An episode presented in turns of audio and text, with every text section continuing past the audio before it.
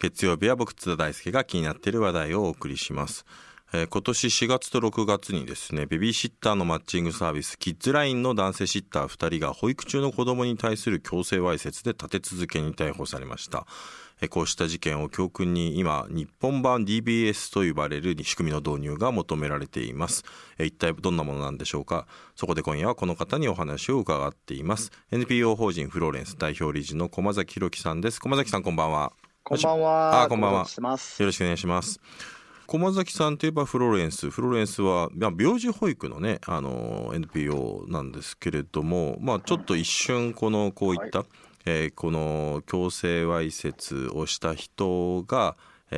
さまざまなあのこのいわゆる個人の犯罪履歴ですよね。これを、えーチェックして、えーまあ、そういった育児の現場あるいは教育の現場からつけないようにするというようなこと。ここに関わったですね、関わっている、まあ、そのきっかけなんかを伺いたいとも思うんですよね。実は駒崎さん7月にこの厚生労働省で日本版 DBS 創設の求める記者会見を行っています、まあこれ初めて聞かれる方も多いと思うのでこのあたりちょっと教えていただけると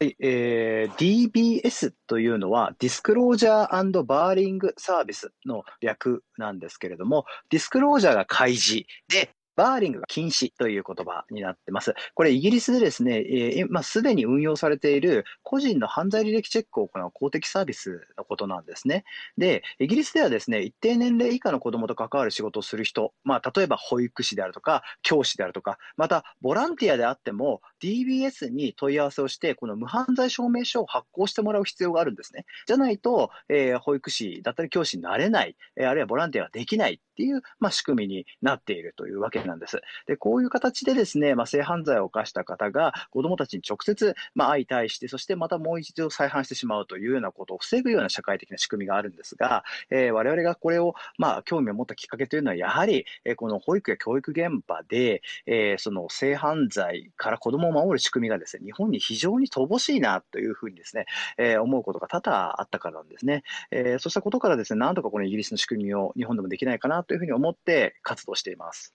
えっとこれあれですよねあのまあ駒崎さんキッズラインのこの2つのニュースまあかなりねあの特に子育て中のあの親の方には相当な衝撃を持って向けられた、まあそれぐらい多分便利だということで広まっていたサービスであって、まあ、そこだからこその落とし穴ということでもあったと思うんですけれどもこれまあ駒崎さんの業界にとってもかなり大きなインパクト衝撃あったと思うんですあのニュースがあった時どんなことを思われましたか？そうですね、キッズラインショックというふうにですね、あの、まあ、我々の業界で言われてますけれども、まあ、本当にあの、ショッキングでした。えー我々あの、子供の人権や命を守るということを最優先にですね、掲げていて、で、みんなそれで頑張ってるはずなんですが、あの、まあ、ああいった形でですね、えー性犯罪などが起きてしまうと、これベビーシッター使うの怖いな、えー思って子育て支援が広がっていかないということで、本当に逆にですね、本当ベビーシッターが世の中に広がることをですね、まあ、あの、まあ、止めてしまったというか、潰してしまったというような非常にショッキングな事件だったかなというふうに思ってます。だからこそこれ業界を挙げて、えー再発しないようには何ができるのか、まあ、そのためには、まあ、企業努力だけではなくてもう少し制度を通じて、えー変えていく、まあ、そういうことを思われたっていうことがこの活動した動機にもなっているということですかね。はい、おっしゃる通りです。あの、まあ、あの、個社、あー一つの企業がですね、頑張るというのは当然なんですけれども、社会的な仕組みとしてですね、まあ、防いでいかなくてはいけないというところなんですね。で、イギリスううでですね、このような仕組みが導入されているというのにも理由がありまして、はいはいえー実はこの小児わいせつ、小児性犯罪というのは、他の性犯罪と比べてですね、再犯率が非常に高いっていうのが特徴ななんですねるほどね。一度した人が小児わいせつのさ、あの構成しにくい犯罪でもあるとなんですよね。そう、ねの、そうなんです。小児わいせつの再犯率はなんと84.6%。うん、高いですね。えー一人の性犯罪加害者が生み出す被害者の方の数は平均約380人というふうに、えー言われています。うんまあ、このこと自体がもちろん犯罪者にも人権はあるけれどもそれを野放しにしてしまうことで、えー多くのまたよりあのうん被害者を生んでしまうという構造があるということでこれが導入された。ちなみに DBS ってイギリスであの始まったって運用されてから何年ぐらいになるんでしょうか？あそうですね、DBS はですね、もう数十年経っているはずですね、うん、はい、あのちょっと形を変えたりして、えー、いろいろやってるので、そのパキッとここからっていうふうにちょっと言いづらいんですけれども、あのもうすでにあのしっかり運用されて、ですねあって当たり前みたいな話になっています。ちなみにあのイギリスだけじゃなくて、ですねこれあのオーストラリアや他のヨーロッパ諸国、そしてアメリカでもですね同様の仕組みがあの運用されております。うんこれちなみに、まあ、こういったあの一定年齢以下の、ね、子どもと関わる仕事をする人は、まあ、ボランティアであってもこの DBS に紹介して無犯罪証明書を発行してもらう、まあ、これがないとそもそもあのそういった仕事に就けないというのが、まあ、欧米で、えー、広まっている仕組みではあるんですけれども例えばこれ無犯罪証明書がない人をあの企業側が雇った場合というのはどうなるんでしょうか。あこれは雇用主もですねあの罪に問われます。うんなるほどだからまあそういうこと自体が、えーと、きちんとあの歯止めバリアになっているということなわけですね。でただただ日本はこれに関して、えーと、こうしたような類似の仕組みも含めてまだ一切日本にはこれがないという現状なんでしょうか？はい、一切ありません。あの、うん、保育や教育の、例えば保育士資格を持った方がですね、小児性犯罪を犯して、で、えー、免許を執行しますね。はい。で、それでですね、でも2年経てばですね、また再取得できちゃうんですね。うん。教員は3年でカムバックが可能です。うんなるほど、まあ、だからこそそのカムバックしている、えー、ことに対して何らかの歯止めが必要ではないかということでこの今 DBS に注目が集まってくるということです。まあ、現状この仕組みがないということでじゃああのこういった子どもに関する、えー、サービスを提供している業者さんは、えー、これ保育士さんやシッターさんを採用するときにですねこれなんというか、えー、まあ、まさに駒崎さんの側にとっても非常に大きなあの悩ましい問題でもあると思うんですよねこれどんな注意払ってるんでしょうか？そうですね。あの例えば我々フローレンスですと対面で2回以上ですねその専門スキルのある、まあ、しかも複数人の面接者によって面接をして、えー、さらには書類選考の段階で正骨の有無を問い、えー、また外部テストを採用してですね適正検査をし、えー、また研修時にはですね複数人があ、まあの目を入れてですね、えーまあ、ある種チェックをするというようなことを、まあ、二重三重にやってるんですけれどもあしかしですねしかしそれでもですね、えー、じゃ100%で分かるかって言ったらこれなかなか難しいんですよね。なので、まあ、これってまあどこの保育園でもどこのベビーシッター会社でもどこの学校でもそうなんですけれどもやっぱり、えー、その過去の犯罪歴などのデータと紐付けてですね、えー、きちんとこう、まあ、そこにファイアウォールをこう作っていかないとなかなかあ完全に弾くっていうのは難しいっていう状況になってます。これだからあれですよねそのもしね仮にこの欧米のような厳しい DBS が、えー、法制化されたとしても、それでも要するに履歴がない人がそういう仕事について1回目の犯罪というのはこれ防ぐことできないわけですもんね。そうですね。あの1回目はできないんです、ただ、あのやはりまあ再犯率が先ほど84%と申し上げましたけれども、うん、性犯罪ってすごくやっぱりあの再犯率が高いので、そこの部分でです、ね、防ぐことっていうのはまあできるので、やらないよりやった方が絶対ましだなというところなるほどね。でこれだけまあ対策を講じてもやっぱりまあ完全に防ぐのが難しいということなんですけれどもこれは実際にですね、まあ、あの最近でいうとあの実際性犯罪で処分を受けたあの学校のね、えー、教師が実はまた再あの再就職できるっていうことが大きく報じられて、まあ、それを現状仕組み上防げないということも、えー、話題になってただそれに対して、えーと、萩生田文科大臣がですね、えー、少しあのこれあのそういうあの再あのそういう人が、えー、再び職に就けないような制度の創設を、まあ、示唆するような、ね、あのコメントなんかもしているんですけど、今、現状としては、これは政治の側はどのような反応なんでしょうか？あそうですね、あのまあ、我々がですね、まあ、一生懸命こう動いたこともあって、ですねその萩生田大臣がかなり前向きなあの形で、まあ、その3年でカムバックできるというですね制度から、いや40年、40年は、えー、とその履歴をですね行政処分された履歴というものを見れるようにしようと、まあ、これは実質上40年間戻れないっていうことにしようと。いうことをですね今検討してくれようとしているっていうところはですねかなりまあ大きな一歩かなとで文科省がそういうふうに動けば、じゃあ、保育園、保育士の方も、まあ、これこちら厚生労働省が所管ですけれども、うん、まあ、もあの文科省に準じて、えーそのまあ、今だと2年で戻れるけれども、まあ、それをちょっとこう、ねえー、40年とかっていうふうになっていこうかなというふうにですね、えー、今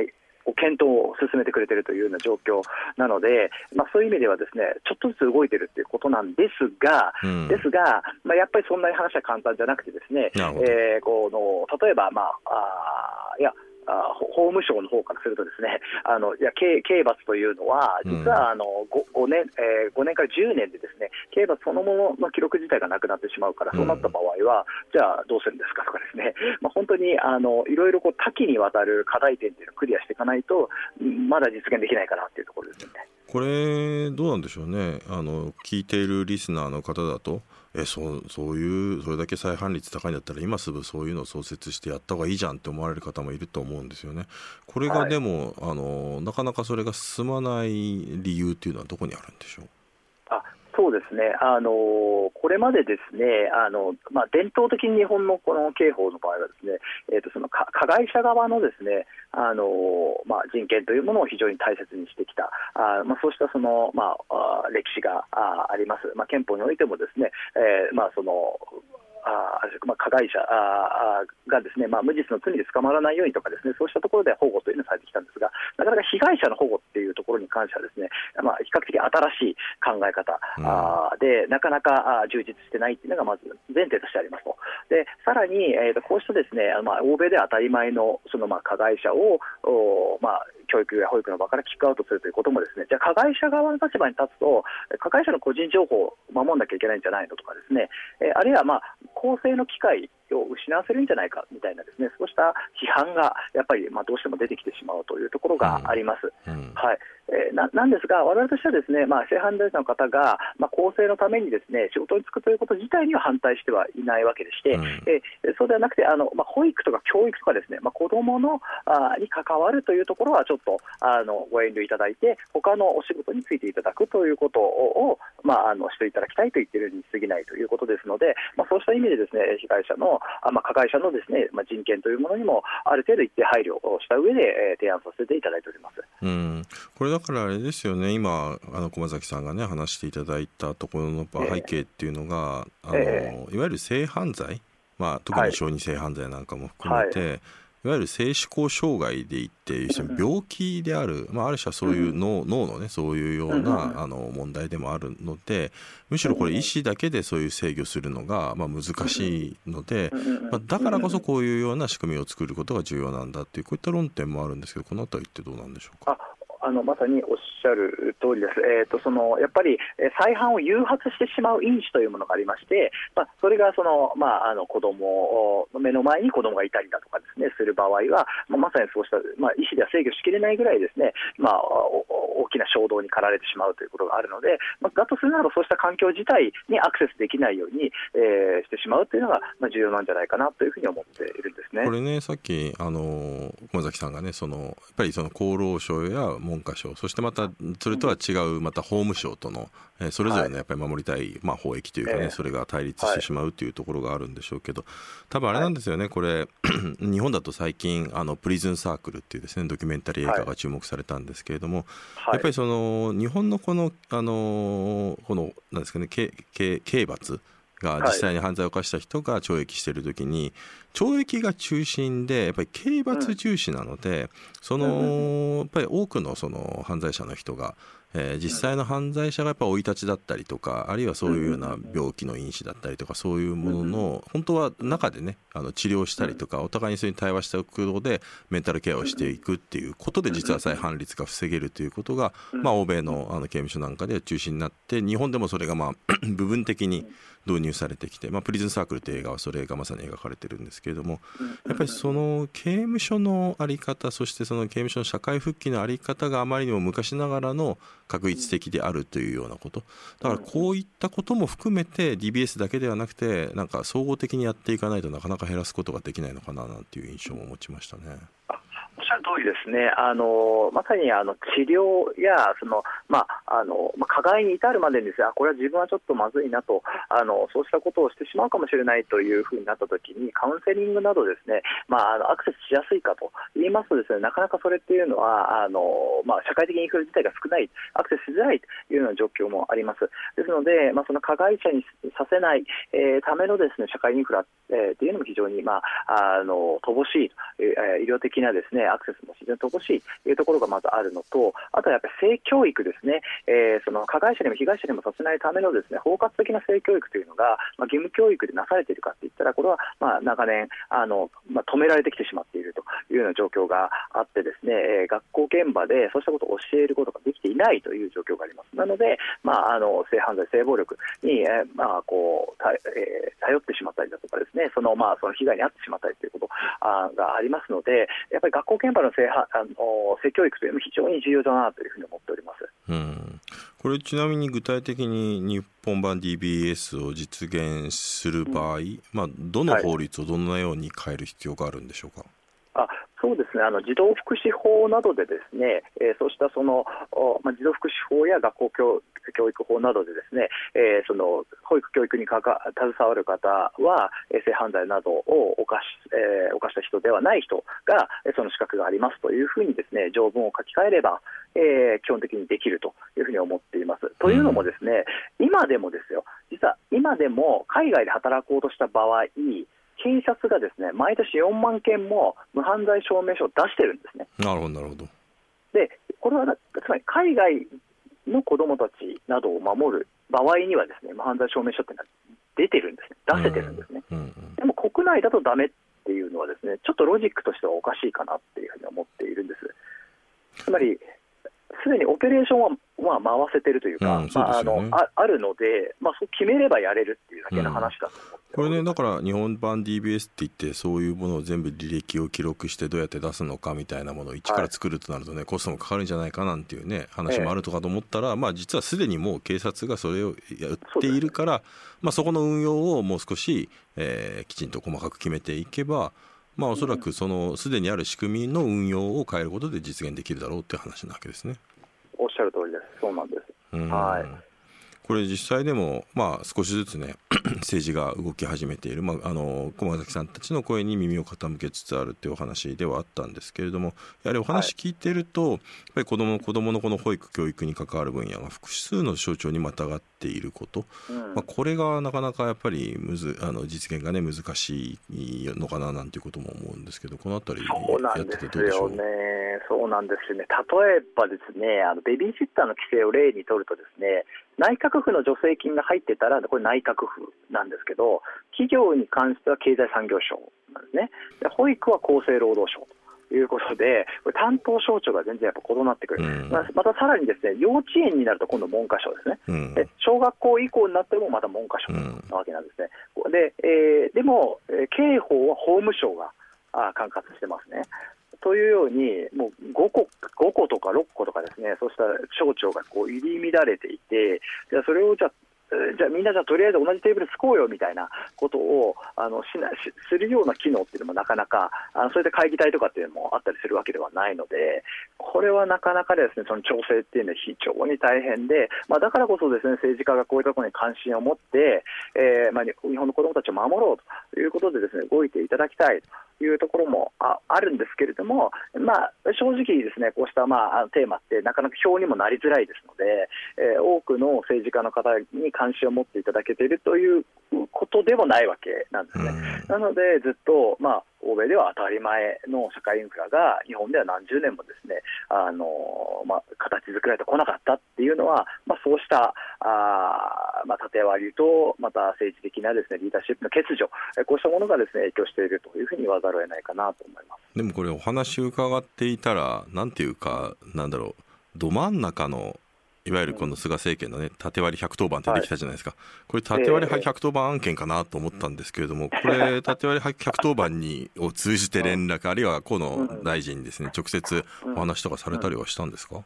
あそうですね、やっぱこれからしていきたいなというふうに思っています。あの菅政権になる前からですね、このまあ社会運動としては動いていて、でまああのまあ当時のその森法務大臣であるとか、まあ橋本内閣府大臣などにはですねすでに、えー、署名もお渡ししてですねお話をしてきました。なのでまあ政権が変わったのでですね、ちょっとバタバタされていきましたけれども、ここからまたあのステークホルダーの大臣や関係者の方にはですねお伝えしていって、えー、まあ規制をね変え変えようと。あの縦割りを打破しようっていうんだったらまさにこうしたですね、まあ、子どもたちを守るっていうところのことをやっていただきたいということを訴えていきたいなというふうには思っております。あれなんですよねあの菅その意味で政権変わって、まあ、まだ1か月なので、これからっていうところもあると思うんですけれども、はい、まあ、一方で、まあ、僕もあの駒崎さんと近い女性の、ね、いろんな社会起業家の話を聞いていると、えー、菅政権の評判いいんですよね。はいあの要するにとりわけ女性関係の言えば、まあ、不妊治療の補助だったりとか、あるいは緊急避妊薬の承認だとか、まあ、オンライン診療のあの高級化だとか、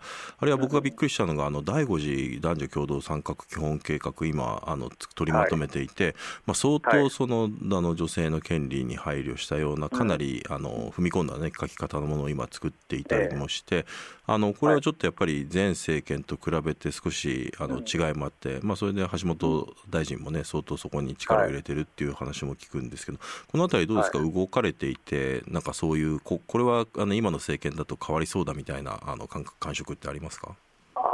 そうですね。あのそういった意味でですねあの、まあ、多くの、まあ、女性運動あるいは男女共同参画に携わる方がですね菅政権に好意的というのもわからないでもないというふうに思います。えというのもですね例えばあ選択的夫婦別姓の問題にかなり、え踏み込んだ発言をですね橋本大臣がなされていたりであるとか、うん、えー、またあそのアフターピルと言われるですね、えー、その避妊、え薬ですね、これまでですね、えー、まあ、望まない妊娠など、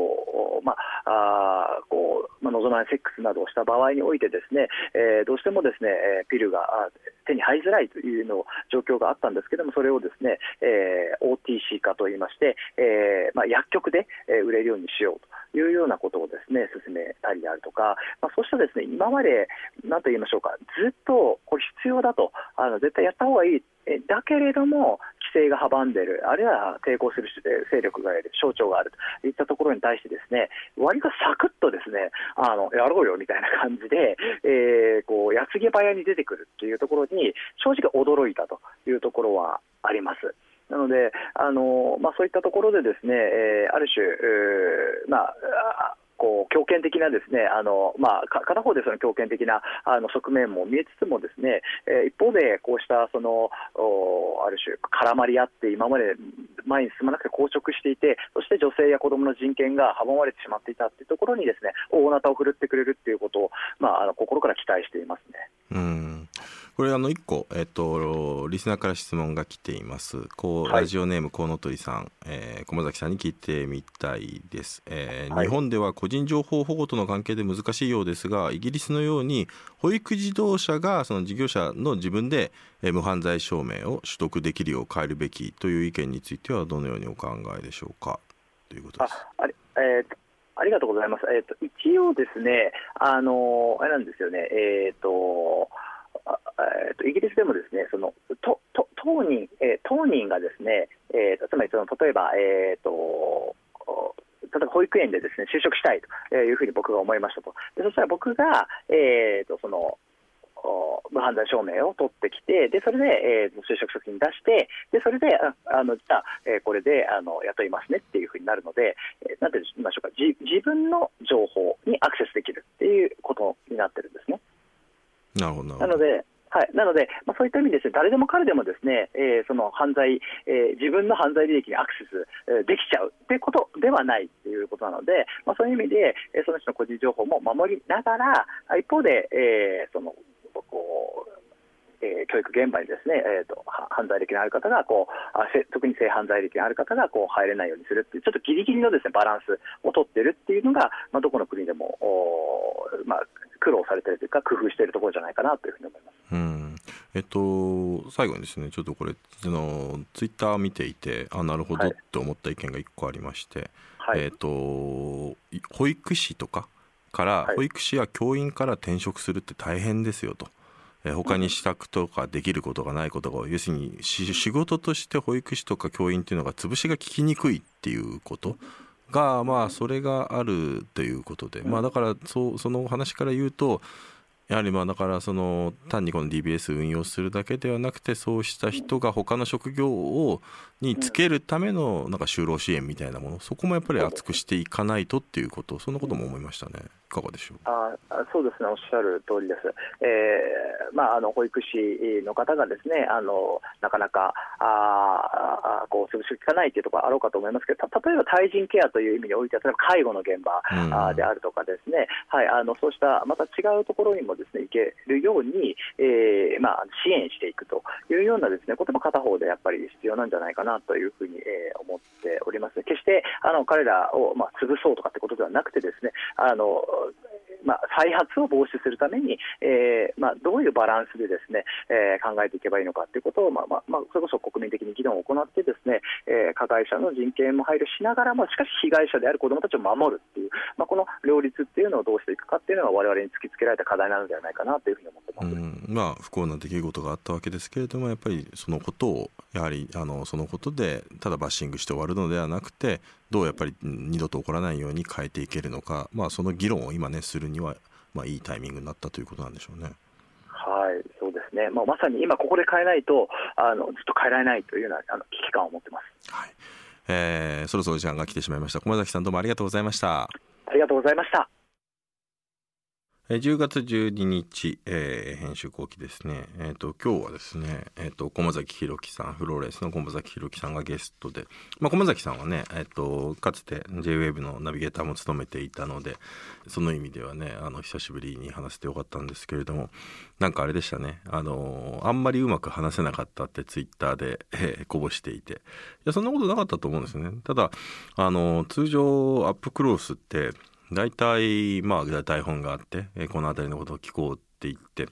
えー、いう話があるんですけど今日はですね大体もう台本で聞くべきことっていうのが15分ぐらい前に消化できちゃってですね すっごい珍しいことなんですねそれっていつも足りなくて困るんだけどあれすげえ時間余るなみたいな感じで。というようなこともあってですねどうしようかなと思ってまああのだからこそ、えー、とそこからねつながるいろんなあの話を聞けて深い話ができてよかったんだなと思うんですけどまああのなんでこんなに早くなってしまったのかっていうとですねすっごく情報量が多かったと思いました。まあまあなんていうかまあ言い方変えると早口なんか、まあ、いつも、まあ、思いが強い人なんで早口になりがちっていうのはあるんでしょうけど、まあ、久しぶりのあの駒崎さんもラジオだったっていうこともあってすごく説明が一個一個早いなっていうのがあって、まあ、その分情報量が多くてで、まあ、消化できる時間が、えー、なったっていうことでもあったのかなとも思いましたね。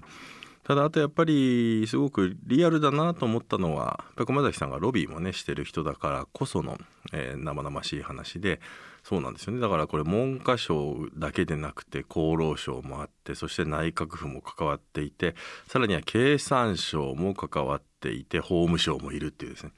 それぞれねやっぱりまさにこれ本当にこれこそ縦割り破棄110番だろうっていうようなねあのケースでもあったと思うのでまあそういうことでもまあなんかそういう複雑さみたいなものっていうのを知る機会って我々なかなかないのでやっぱこういう個別の政策にあの興味関心を向けてそこから日本のねこういう政策がどう決まっていくのかっていうのを知るっていうのはまあすごくそういうことがえー、我々知れたっていう意味ではすごく価値がある回だったんじゃないかななんていうことも思います。まあ、またねあの駒崎さんねい。ろんなテーマで活動してるので、えーと、新政権になって実際どうなの社会企業が的にはみたい。なねそんな話でも聞きたい。ななんても思い。ました。とい。うことで、えー、10月12日の編集後期でした。また来週。